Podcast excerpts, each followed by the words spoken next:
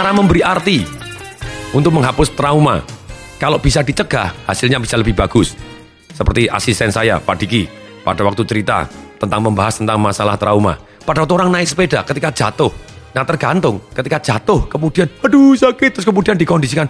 Makanya jangan sepedaan, ngeyel terus ditabrakan, jadi sakit kan? Sakit kan? Nah orangnya jadi trauma malah gak berani naik sepeda seumur hidup, bisa jadi.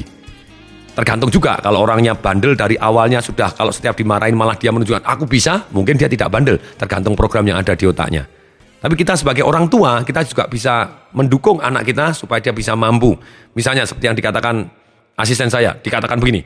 Dulu waktu dia latihan naik sepeda, pada waktu jatuh, dikasih tahu sama orang tuanya. Oh, itu jatuh berarti tandanya hampir bisa, ayo mulai lagi.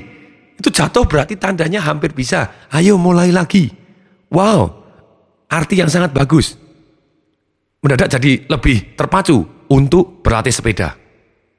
Contohnya anak saya ketika belajar matematika, ya les kelas 4 SD sudah mengerjakan soal-soal kelas 1, kelas 2 SMP. Tapi pada waktu mengalami sulit, sebetulnya pada waktu sulit, dia mulai menganggap bahwa sulit itu sama dengan tidak nikmat, dan akhirnya dia malas. Oh, aku malas ini, aku malas gini, aku tidak mau ini, susah gini.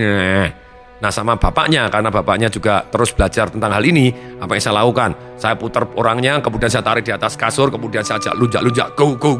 Berubah geraknya, karena emosinya akan jadi berubah. Saya suruh tarik napas panjang, saya tutup mudah, saya suruh say yes,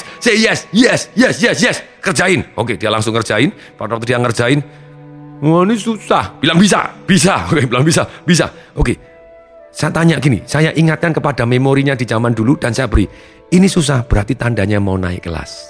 Aha, diberi arti yang berbeda. Susah bukan untuk menyerah, tapi susah itu tandanya mau naik kelas. Susah berarti tandanya kita harus berusaha lebih keras, berusaha lebih cerdas.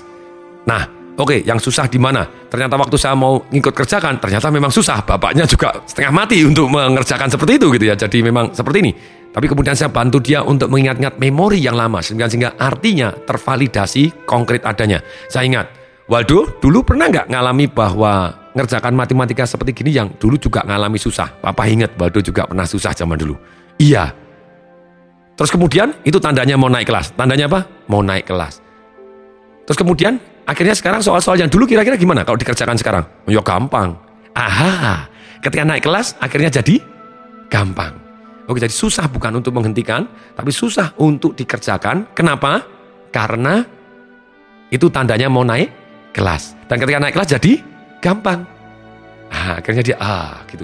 Dan begitu dia ngerjakan, saya pupuk. Ini yang baru namanya tangguh. Seringkali saya pupuk dengan kata-kata yang positif. Pada waktu dia ngerjakan akhirnya sudah selesai dan berhasil. Kemudian waktu berenang dengan saya, lagi berenang, saya ngomong kepada dia, waduh, papa mau ngomong satu hal. Apa? Dia biasanya tahu kalau saya mau ngomong berarti ngomong something yang positif. Dia sudah mulai cengah-cengah. Ya, satu hal yang papa suka dari Waldo, walaupun tidak bisa, walaupun susah, tapi Waldo kerjakan. Walaupun lama, harusnya targetnya 10 menit tapi 20 menit selesai juga. Itu yang namanya tangguh. Saya pegang kepalanya, rambutnya. Ini loh yang papa suka dari Waldo. Waldo adalah anak yang tangguh. Nanti pasti akhirnya jadi gampang semuanya. Saya cium keningnya, kemudian saya tinggal berenang. Wajah anak saya agak cengar-cengir. Dan dia terpupuk bahwa itulah namanya tangguh. Itu mereprogram lagi.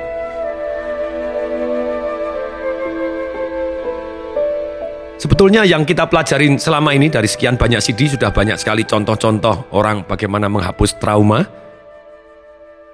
Anda dengarkan dari satu CD ke CD yang lain. Jadi sekarang saya akan ceritakan bagaimana secara konkret begitu banyaknya jurus untuk menghapus trauma. Salah satu jurus yang diajarkan di neuroassociative conditioning oleh Anthony Robbins, yang sebagian besar ilmunya dari neurolinguistic programming yang terus dikembangkan. Salah satunya yaitu dengan scramble. Scramble atau scratching atau rusak pola, ini kuncinya yang sangat-sangat efektif untuk menghapus trauma. Apa yang dilakukan, apa yang namanya scramble? Scramble itu adalah filmnya dibuat dimaju, mundurkan. Misalnya kita trauma terhadap sesuatu hal, kemudian kita bayangkan film tadi kita main dan kita lihat dengan cara disassociate, seperti yang saya ajarkan. Kita mundur, melihat seolah-olah kita melihat film yang sedang terjadi. Kemudian film yang kita sedang trauma, kita putar balik, kita majuin dengan sangat cepat, kita mundurin dengan sangat cepat. Suaranya dibuat seperti Mickey Mouse. Seperti itu tadi. Contohnya bagaimana penggunaannya ini. Satu hari saya ketemu pada waktu pesta perkawinan dari anak country business manager dari sebuah bank multinasional yang pernah menjadi guru saya. Pada waktu saya datang di pesta perkawinannya, ada satu orang dekat ke tempat saya. Pak Tung masih ingat saya? Saya tidak begitu ingat. Saya bilang, oh oke, ya saya plus minus. Kalau biasanya gini, kalau bukan murid ya pasien begitu ya. Atau pasien plus merangkap murid begitu juga. Jadi atau teman. Kalau teman biasanya akan jauh lebih ingat lagi. Pak, saya masih ingat, saya juga temannya beliau yang dari country business manager ini, dan kemudian saya diundang juga kebetulan di sini. Bapak masih ingat Pak, saya di Bandung, langsung saya nyamber, ingat saya. Iya, saya ingat, pada waktu itu kamu di Hotel Santika, waktu itu saya terapi kamu. Iya, Pak, masih ingat, terima kasih Pak. Gimana Pak? Saya ingat bahwa beliaunya itu adalah satu hari kencing bisa 50 kali, selalu terkencing-kencing, trauma, ketakutan. Dan ini bukan masalah hardware gitu ya. Kalau masalah hardware bukan urusan saya. Tapi ini masalahnya software, programnya dia yang membuat dia terkencing-kencing. Nah, kemudian saya ingat kejadiannya. Saya tanya, gimana Pak? Baik Pak sekarang? Oh sudah baik Pak. Sejak saat itu sangat-sangat baik Pak. Saya bisa mengendalikan kencing saya. Saya bilang, wow, very good gitu ya. Padahal itu sudah berlangsung 3 atau 4 tahun yang lalu sebelum kita ketemu saat itu. Kemudian bagaimana saya menyembuhkan traumanya dia? Ternyata pada waktu itu ketika duduk di hotel, saya ingat sekali di lobi. Kemudian saya tanya, Pak, apa yang bisa saya bantu? Kemudian dia jawabannya, begini Pak, saya setiap hari itu kencing bisa 50 kali Pak. Oh, saya bilang sejak kapan? Ini penting, sejak kapan? Karena sejak kapan itulah perubahan traumanya dia yang terjadi. Kemudian dia bilang, sejak umur 7 tahun Pak. Saya itu kencing terus. Mohon maaf, dia sudah kemana-mana dan tidak sembuh. Dia belajar macam-macam dan tidak sembuh. Karena sekali lagi segala jurus sampai samho juga berhasil, sampai samho juga tidak berhasil. Kenapa tidak kita belajar banyak jurus gitu ya, dengan demikian ilmunya lengkap. Walaupun bukan magic balet peluru yang ditembak semua pasti mati gitu ya. Nuklir pun kadang juga tidak meledak, bom kadang tidak meledak. Tapi dengan kita belajar banyak cara, ilmu kita jauh lebih lengkap. Dan kita terus terbuka untuk hal-hal yang terbaru. Tidak menganggap diri kita paling hebat, tapi terus mau belajar terus. Dan akhirnya jurusnya bisa banyak membantu orang. Yang kena satu peluru tidak sembuh bisa kena peluru yang lain. Nah, apa yang saya lakukan kepada orang ini? Saya tanya, sejak umur 7 tahun. Terus kemudian saya tanya, supaya dia punya alasan sangat kuat. Loh kenapa Pak? Harus sembuh. Kenapa harus bisa ngontrol kencingnya? Wah Pak, ya enggak enak tuh Pak. Saya udah umur 50 gini apa-apa kebelet kencing. Mau nonton bioskop ya enggak tenang. Mau nonton begini tidak tenang. Mau nonton apa-apa jadi tidak nyaman, tidak enak. Oke. Berarti kalau mau sembuh, enaknya kapan Pak? Sembuhnya sekarang atau nanti aja? Ya kalau bisa sekarang Pak. Sungguh, benar. Kok 1-10 ukurannya, Bapak kepengen sembuhnya berapa? Dia bilang, ya 12. Aha, bagus itu ya. Lebih dari 10, berarti dia kepengen sembuh beneran. Terus kemudian saya tanya, oke Pak, pada waktu umur 7 tahun, sejak itu Anda kencing-kencing terus waktu kecil, Bapak ingat masih apa yang terjadi? Ingat Pak. Pada waktu papa saya Pak. Begitu dia ngomong papa, wajahnya... Boleh gak Pak? Sekarang kebelet kencing lagi. Ke toilet dulu boleh gak? Saya tahu bukan masalahnya dia airnya banyak di kandung kemihnya sehingga pengen kencing. Tapi dia ada satu tombol traumanya yang memberi arti dia dan masuk ke dalam satu emosi. Langsung ke rangkaian tindakan dia kepengen kencing. Apa yang saya lakukan? Saya pegang tangannya. Oke saya putar. 1, 2, 3 gitu ya. Kemudian saya pegang dua. Ayo ikut lunjak-lunjak saya. Pak di depanmu mau melunjak-lunjak. Ya saya ikut lunjak. Karena saya ikut lunjak, dia mau tidak mau juga ikut lunjak gitu ya. Go. Saya suruh tanya panjang. Kemudian say yes, yes. Kemudian yes, say yes, yes. Saya tanya kejadian apa yang paling percaya diri pada waktu itu kamu. Nah ini dengan saya bertanya kejadian apa yang pada waktu itu kamu paling percaya diri. Dia cerita kejadian ini Pak, saya waktu percaya diri. Kapan itu, pakai baju warna apa, gimana, apa yang jadi. Dong dia jadi percaya diri. Dia jadi lupa kencing lagi karena dia mendadak bisa memegang emosinya. Kemudian apa yang saya lakukan? Saya tanya kepada dia lagi. Oke, kejadiannya umur 7 tahun apa yang terjadi? Papa saya Pak. Tapi ngomongnya sudah lain karena sudah mulai rusak polanya gitu dengan gerak tadi, emosinya berubah. Papa saya Pak, pada waktu itu saya umur 7 tahun sebelumnya saya kejadiannya enggak begitu ingat Pak. Saya ngambil barang apa, tapi saya dianggap nyuri. Padahal saya enggak bermaksud nyuri. Papa saya marah, kemudian papa saya membentak saya dan saya dibentak-bentak. Kamu mau nyuri ya? Tak potong tangan kamu. Tangan saya diambilin pisau Pak. Dan sejak saat itu Pak saya terkencing-kencing saat itu. Dan saat itu setiap saya ingat papa saya, lihat orang yang wajahnya seperti papa saya, mencium bau seperti papa saya, ada yang bentak sedikit, saya langsung kebelet kencing Pak. Wow, ini tombol traumanya begitu banyaknya gitu ya. Oke.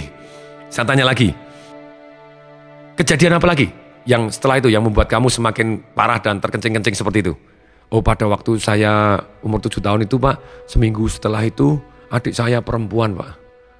Waktu itu adik saya nakal, perempuan ditali sama papa saya, mau dicemplungin ke sumur. Adik saya teriak, "Jangan, Pak, jangan." Papa saya, "Mau mati kamu ya, cemplungin ke sumur baru tahu rasa." Sejak saat itu, Pak, setiap ada anak kecil nangis, papa saya juga kebelet kencing, saya takut. Ketika anak berteriak takut, ada orang nadanya tinggi sedikit saya langsung takut, Pak. Aha. Kemudian apa saya lakukan? Saya lakukan rusak polanya dengan scramble, dengan scratching filmnya itu adalah polanya. Apa yang saya lakukan? Oke, sekarang berdiri tegak, saya tarik nafas, lunjak, go. Saya bilang, bayangkan pada waktu papa kamu mau motong tangan kamu, seolah dengan pisau gini, kamu bayangkan. Kemudian kamu bayangkan, oke, ikutin saya, tolong dibom wajahnya, 1, 2, 3, go, boom, bayangin, dibom, boom. Wajahnya jadi jabrik seperti Don King, hidungnya maju seperti Pinocchio, kemudian mukanya merah-merah seperti badut. Kemudian, oke, suaranya seperti badut juga. Saya pacok loh. Kemudian dia mulai cengar-cengir. Oke, tolong sekarang filmnya dipercepat.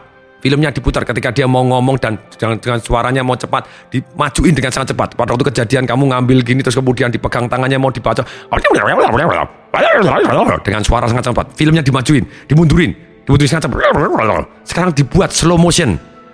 Slow motion dibuat seolah-olah mau bacok. Dengan suaranya selumputan, saya baca. Oke, dimundurin dengan sangat cepat. Filmnya dimundurin, bayangannya dipercepat, dimajuin, dimundurin. Kemudian saya bilang, oke, sekarang tolong, seolah-olah dia mau membacok kamu dengan suara yang paling mesra. Sayangku, bolehkah kamu saya baca? Langsung dia cengar-cengir wajahnya. Oke, bayangin lagi filmnya, putar lagi.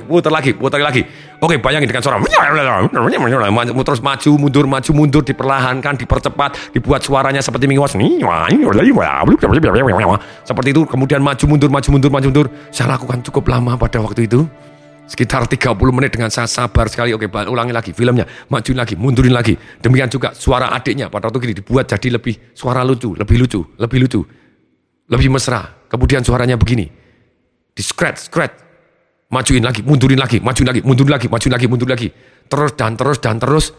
Sampai kemudian dia buka. Kemudian dia sudah tarik nafas. Oke, sekarang saya tarik nafas. Saya suruh tepuk dada. Yes, saya suruh teriak. Yes, saya suruh yes. Katakan saya merdeka. Oke, katakan saya merdeka. Yes, saya merdeka. Yes, merdeka. Oke, sekarang bayangkan papamu. Begitu dibayangkan papamu, dia malah ketawa. Aha. Satu metode scratching yang sangat-sangat luar biasa. Scramble gitu ya. Dikacaukan filmnya, memorinya dirusak.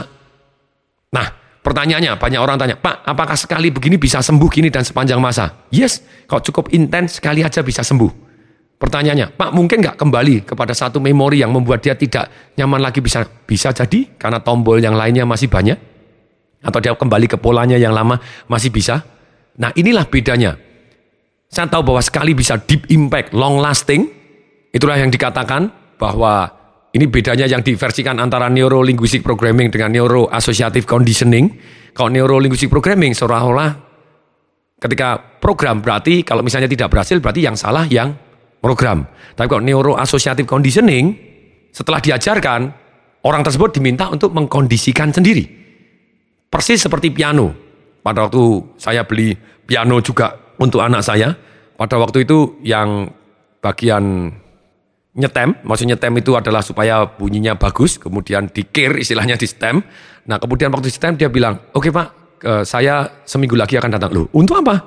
Lu kan sudah lupa, ini kan benang-benangnya ini masih keras, masih untuk bunyi dipukul teng itu masih keras, jadi dia akan narik lagi. Nah, nanti seminggu saya betulin lagi. Seminggu betulin lagi, Pak, 1 bulan nanti saya betulin lagi. Pak, 3 bulan saya betulin lagi. Terus kemudian dia rutin 6 bulan datang untuk menyetem. Demikian juga, sebetulnya kalau saya ditanya, Patung, kalau Anda bisa sukses begini, apa yang Anda lakukan? Apakah sekali kejeber terus kemudian Anda sukses? Yes, bisa jadi. Banyak sekali perubahan seperti itu. Tapi saya juga terus mengkondisioningkan. Saya mempunyai kebiasaan-kebiasaan yang pemenang. Seperti yang saya ceritakan di CD sebelumnya. Bahwa saya terus belajar dan terus belajar. Mengkondisikan ikut seminar. Dengarkan CD audio lagi. CD yang sama bisa saya putar 10 kali. Ada yang rekor. 1 CD saya putar 56 kali. Bahkan pada waktu zaman dulu, masih zaman kaset. Saya sampai beli kaset 4 karena 3-nya rusak, saya putar terus. Ini namanya mengkondisioningkan. Entah dengan tindakan, dengan apa yang kita masukkan, sampai jadi kebiasaan, sampai jadi habit. Seperti saya mengkondisioningkan diri, saya ngomong. Tiap hari tambah sehat, tambah kuat, tambah kaya. Tiap hari tambah sehat, tambah kuat, tambah kaya. Bijaksana, sehat, keluarganya harmonis, kaya raya dan ceria. Bijaksana, sehat, keluarga harmonis, kaya raya dan ceria. Nah, ketika saya ngomong seperti ini, berkali-kali benar-benar terus untuk mengkondisikan saya. Demikian juga terus belajar. Jadi hasilnya seperti ini. Pengulangan sekali lagi adalah ibu dari segala keterampilan. Dan biasanya saya ketika menjadi one stop terapis, ketika saya terapi sudah selesai, tanggung jawab saya bilang berada di tanganmu. Anda boleh balik lagi, terserah itu hakmu. Yang paling penting sekarang Anda sudah begini, yang paling penting kalau Anda merasa kepingin balik lagi, Anda bisa ulangi cara yang sama, sehingga hasilnya akan sama. Jadi tanggung jawab terletak di Anda, inilah yang saya pedulikan, Anda conditioningkan sendiri, ulangi lagi sampai Anda nyaman.